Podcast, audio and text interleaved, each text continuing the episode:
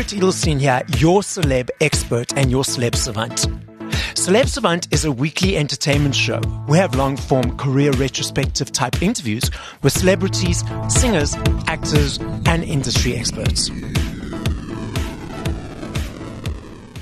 Having grown up in the spotlight, picking up a guitar and learning to play along with some of his favorite blues albums at the age of three, Nathan Cavaleri had mastered the electric guitar by the age of five and ticked off his first official gig a year later.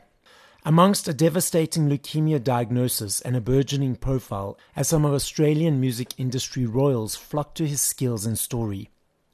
Nathan was soon performing extensively around the country alongside the likes of Jimmy Barnes and Diesel, going on to tour globally alongside Etta James, Bonnie Raitt, and BB King, while still receiving treatment for leukemia.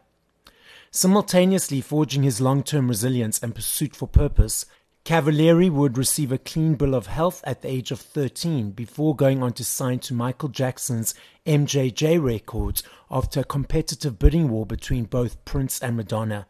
Nathan released two albums as a solo artist, Jamming with the Cats in 1993 and Nathan in 1994. He has been a member of various groups including Dirty Skanks from 2003 to 2010 and Nat Cole and the Kings 2010 to 2012. Nathan is currently releasing music as a solo artist, with his latest offering Miracles having been recently released. Up next on Celeb Savant, we've got Nathan Cavaleri. Where do we find you in the world? How are you doing and what's happening in your life? Yeah, right now I'm in Sydney, Australia, and I'm approaching the end of, uh, well, the first part of the, the tour of my latest album, Miracles.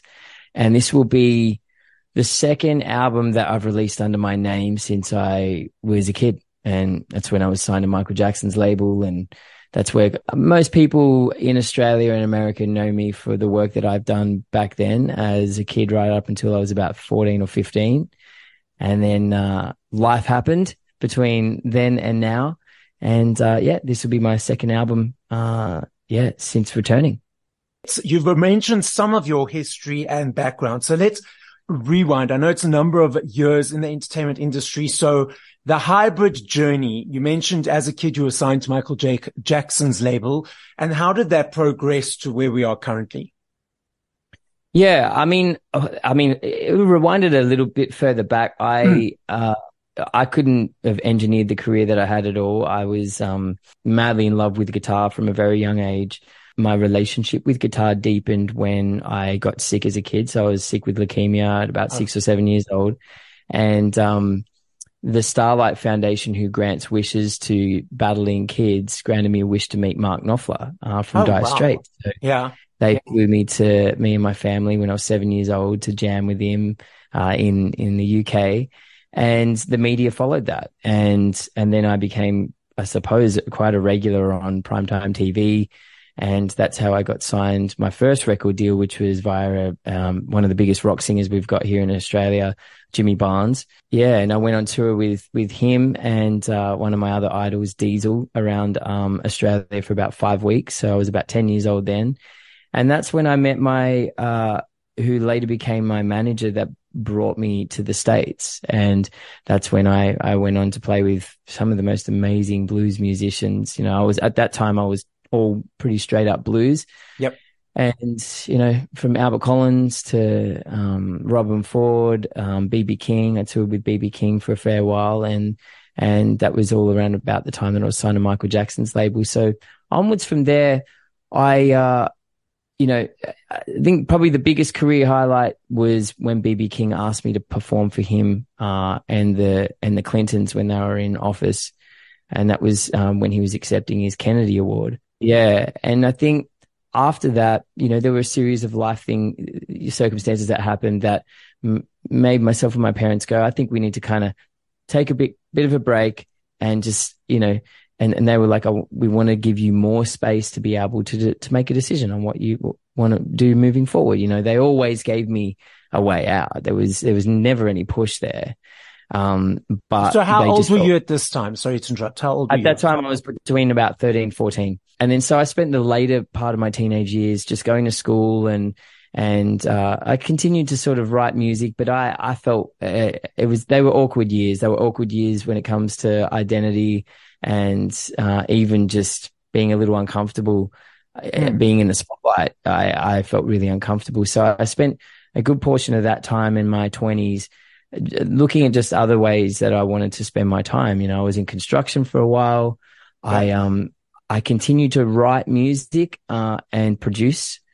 I learned a lot of my um, production during that time, and then got into screen composing um, for for a fair while. And I had a, a couple of bands going on, you know, just to try and experiment. I didn't use my name. Uh, and I suppose those bands, um, particularly Nat Cole and the Kings, which was a really heavy blues, energetic blues rock band, um, with a drummer from a band we've got here called the Screaming Jets. And, um, we did a lot of touring and I, until I burnt out. I burnt out so badly that I, I couldn't even step foot into a, into a, a venue or yep. do anything. Really. I was, mm-hmm. I was a carcass for quite a while.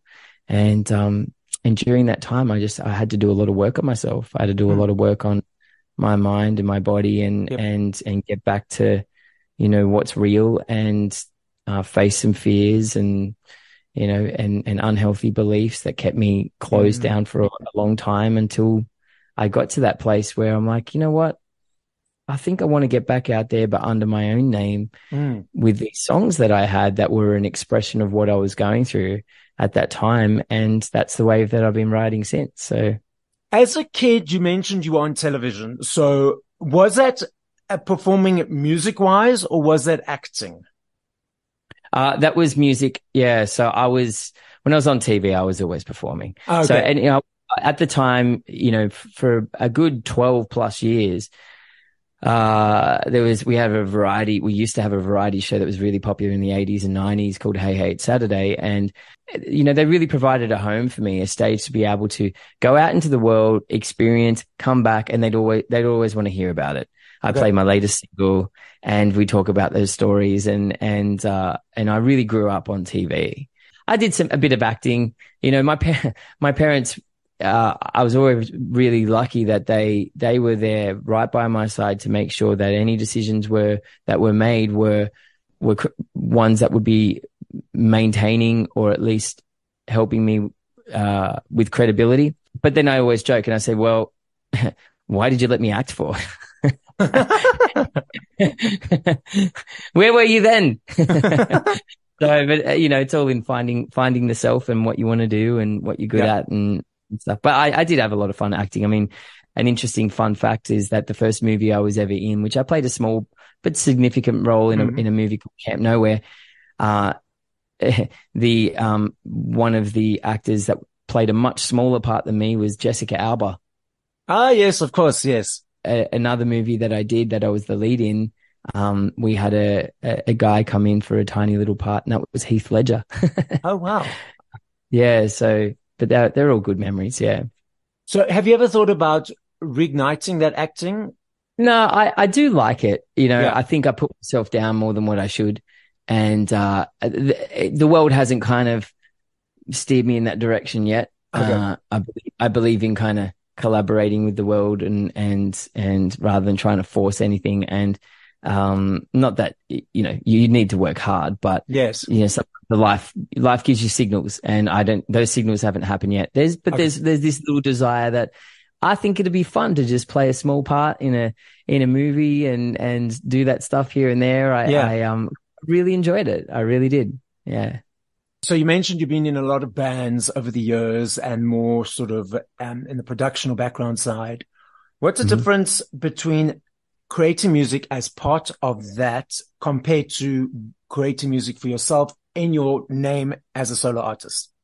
My music that I put out there uh, is an expression of my experiences or versions of or things that I've observed that I am really passionate about. Um, mm-hmm. It comes generally from a much deeper place.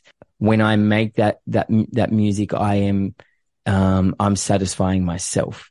Okay. You know, well, at least comes from that place. And, and I still kind of think of it in terms of, all right, well, how will my audience how will this be received? Yes. Not because I'm doing it uh, primarily for them. That's probably a secondary, but it has to come from a place of here. You know, I have to be able to, for it to truly resonate on the inside for, for mm. it to even be entertained, to, you know, in getting out there. Uh, when I make music for other people, I am trying to get into their psyche. Okay. You know, I want to understand what it is that make them tick.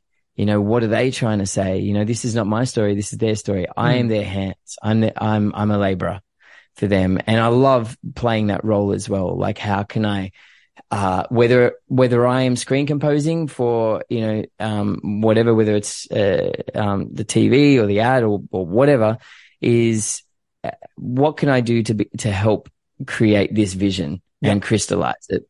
Um, and it's not personal, yeah. uh, which is why it's probably not as much torture involved. because when you're yeah. doing your own self uh, writing, it's for, it's very much self reflection and digging oh, deep. yeah. Looking totally. in the mirror. And, and, and, sometimes you're, yeah, you're at war with yourself on it as well because you you're battling with different parts of the brain. You got like, you're battling with your heart, but then you're also, you know, dealing with the, the, the more sort of logistical side of sounds and that you got to deal with the perfectionist and whatever thing, yeah. things you in there, you've got to, they've got to all somehow work it out. And so yeah. you, you really are. And I've, what I found was really helpful is I actually streamed the whole creation process of my last album. Okay. And like everything from, from most of the writing to the recording to the mixing, uh, everything. I just, I just, I hit stream every time I was in the studio and I streamed on a platform called Twitch. Yeah. And I, I have an amazing audience on there and, and it's such a great community. And the reason why that helped is because, uh, they helped me with perspective. You know, like sometimes you lose perspective in the creative process, okay. which is why outside ears are really important. And many times throughout the creative process, I would lose perspective and it would take those who are watching me on Twitch, who I can read their comments and stuff like that, go, dude, you've lost the heart because you've done 50 takes. Take a fucking break. You know what I mean? Like whatever yes. it is. D- take three sounded amazing. And then when you've got like one person saying that, you go, yeah, whatever. But when you've got like 20 people going, that's the take, you got to mm. listen. You got to listen to them. Um, and, and, you know, and you'll know it because, you know, you'll take, you step away and then two days later, you'll come back with fresh ears and you're like, they're right. Yeah. they're right. So I found. Wait, so also- when they were initially saying that to you, did you think, mm. um, did you disagree at initially? And then having yeah. to have step away that allowed you to agree with them? Well, yeah, like I, I've been around long enough to know that if 20 people are shouting the same thing at me, that I probably got to treat that seriously, even though I disagreed with it. In my okay. head, I would go, no, nah. but then I also know that there's like different, almost like different characters within yourself are driving your reactions. So was it the perfectionist that's saying, I disagree with you? Or is it my actual creative heart that's saying, yes. okay, I'm disagreeing with you? And when I'm that lost, I don't know. So then that's when you just go, 20 people are saying this. All right, I got to take a break. That's the take for now. I will check it to make sure, say tomorrow with fresh okay. ears and, and, and, and they've, they've, they've been right. You know, occasionally there would be something I can not let go of and, uh, and, and, you know, and then I know my heart is saying it. And that's, that's where bravery and courage comes in is yeah. that you make that decision despite what everybody's saying to you. So they're saying the opposite. You gotta, you gotta follow your heart, you know? Are you still doing a screen composition and producing for other artists as well at the moment? Balancing not so three? much now. Um, okay. yeah, I mean, I, I, still do the occasional screen composition job, but uh, and uh, I really enjoy that. And you know, financially, that helps to balance things out because you know, music can be you know yeah. up and down the touring and the recording side. So um, yeah, I've taken definitely a step back with, um, producing sort of uh, local artists and stuff. And it's something I'll, I will get back into later, but right now I'm definitely focused on just, um, reconnecting with, yeah, audiences around Australia, actually the world, to be honest. It's, um, I'm very much interested in trying to find out where, where those communities are around the world that most align with what I'm trying to do. You know, I, yeah. I remember listening to a, to a, an industry professional talk at uh, uh, a festival we had here, and he I really loved the way that he explained it. Is like our our job, especially if you're in if you're marketing music, is how do you bring your creations and get them in front of the people it most aligns with?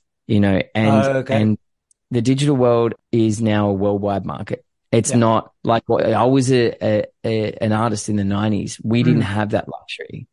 You know, everything had to be it was local, it was geographically restricted. And if you wanted to be heard in Germany or America or whatever, you needed a certain industry um, structures in place so that you were heard there. And that took a serious amount of financial investment and people believing in you and and it was hard, you know, but now you've got this beautiful big world that you have Mm. access to.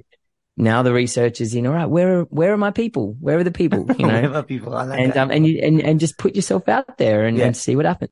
So you've referenced the digital and h- how it's allowed for access to various countries. Diving a little bit deeper into this topic. So I love me a CD. I still budget for a CD every month. I like that aesthetic of holding something, the pictures. Yeah. For me, it's a thank you to you guys for all the hard work. It's a journey Yeah. to say, Oh, lovely. I'm going to choose this CD this month and getting it delivered, the excitement of opening Yeah. it and so on and so forth. We've got the digital as well as you reference. I'm not sure if you're aware that CDs, vinyls and cassettes are all making a huge comeback. For example, last year alone, CDs had the first growth in 21 years and vinyl Really? sold, yeah, vinyl sold 5.5 million alone in the UK, the biggest since Wow. 1990. Besides the ge- geographical advantage of digital, uh, what you've Mhm. already mentioned, what are your perceptions of both? Do you prefer either or? Let's unpack it. Yeah, I definitely prefer the, ooh, I would say the experience of CD and vinyl is more fulfilling to me and allows the music to do its job just that little bit more because of the rituals around it.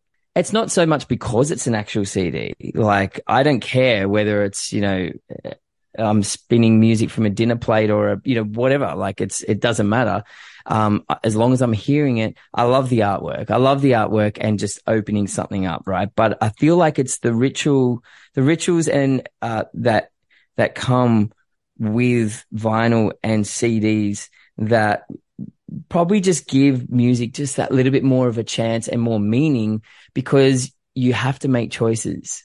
Yes. You know, like you, you, ha- you have to go, all right, what's the CD I'm going to get to, today? Yeah. You know, and, and so I remember growing up going, I know this person has got a CD, this band's got a, a CD coming out.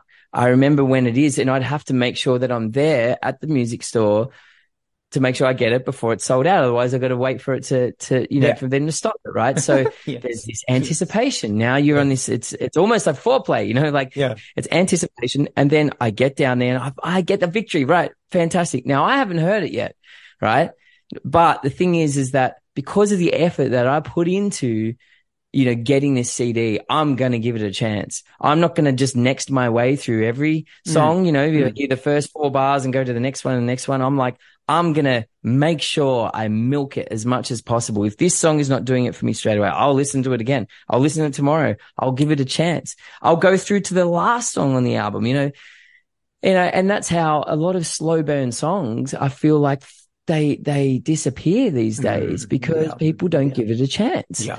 And, uh, so I, I liked the, the general experience. Um, as far as like, uh, d- discovering new music, Mm. discoverability has never been better. You know, uh, today that's, and that's huge. That's huge. Uh, I, if I needed to find new music back in the day, I mean, I, it would be through reading articles in the local street press, word of mouth. It was definitely not browsing at a CD store, but you know, um, maybe a little bit. Uh, but discoverability is incredible now and worldwide music, right? Access to it. So I feel like, yeah, there's definitely pros and cons, uh, to, to both. I think as an artist, it's, uh, I personally like it better now because it makes it a bit easier to find my audience. Yeah. I mean, I'll give you an example. Uh, Michael Jackson's label were like, we feel like there's a market for you in South Korea. Okay, cool. So they send me over to South Korea. They they they've got distributors there, you know, all that type of stuff. I do a bunch of gigs and everything. And uh okay, so South Korea, now I'm in the South Korean market. Things didn't work out. The numbers didn't work out in terms of sales. off the shelves straight away. There's only a small amount of time. They go, all right. Now I, at that point, I could no longer be heard in South Korea. Gone. Right. You know, That's- like, yeah, that's just weird. and that's the way that it was. That's the way that it was in the nineties. It's like Yeah. any country they would give you a chance. And if you didn't sell, well, they're not going to invest in, in, in, in stocking the product anymore Mm. you know, and, and then, and then you're gone. So, uh, so now I spend my $10 or whatever it is a year to, to have me up on Spotify, Mm. uh, worldwide. And that's also why songs are getting first, second, third, fourth, fifth lives because they're always out there. Their Okay. discoverability is huge. And, you know, maybe like I have so many artist friends when they released an album, it did nothing. And then in two years time, it just went boom, you know, just because something happened on social media in relation to one of their songs. Yes. Some sort of community has discovered it via the, uh, the algorithms of Spotify. And then, you know, it's worked out. So, you know, it's, there's pros and cons to both, For but I'm, yes. enjo- I'm very much Yes. enjoying it. Yeah. But you know, if you like the CD experience, you do the CD thing, discover it online, buy the CD. So I, I use both. I mean, I've got Spotify, Mm. um, simply for the fact is I teach spinning classes and I have, I've create playlists for that. So I've got my Great. Spotify for that and then I buy Yeah. the CDs. my. Yeah, So- yeah, absolutely. That's that's that's where it's at. Yeah, for sure. I mean, yeah, at at the end of the day, like it's the internet really for me is a is a fantastic marketing tool, you know, and and then yeah, you you make the choice on how you want to how you want to listen to your music, you know. The one thing I do miss a lot and it's something I'm working on in my house. I really enjoyed growing up with a designated music listening area. That was just for that. Like Mhm. our uh, audio entertainment now is tied in with screens. I don't like that. Mm. You know, when my kids, and, and this has become evident now since I had kids, because I'm like, wow, they don't have, there's not like this line between, oh, music and visual, because they just see it as, oh, well, I'm listening to something. I want to see it as well. Why is the screen black when you're playing this? You know what I mean? Like back in the day, it was like the TV's over here, the Yeah. hi-fi system is over there. Yeah. You know, it's music time over there, and I really love. Yeah. Yeah. Tell us about a little bit more about the new album.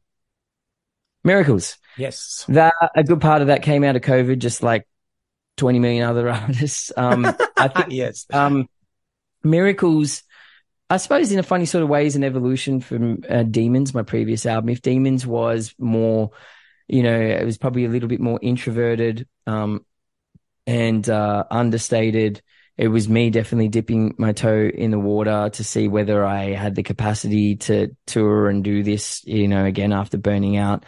Uh, it was also a time of self discovery and, and learning about uh, myself. And that's kind of reflected in, in my approach to the production. Not that I listen to the production and go, Oh, you, you could have done that better, but just Mm. more, just probably a little bit more tentative and restrained and, and, and the sentiments of the song.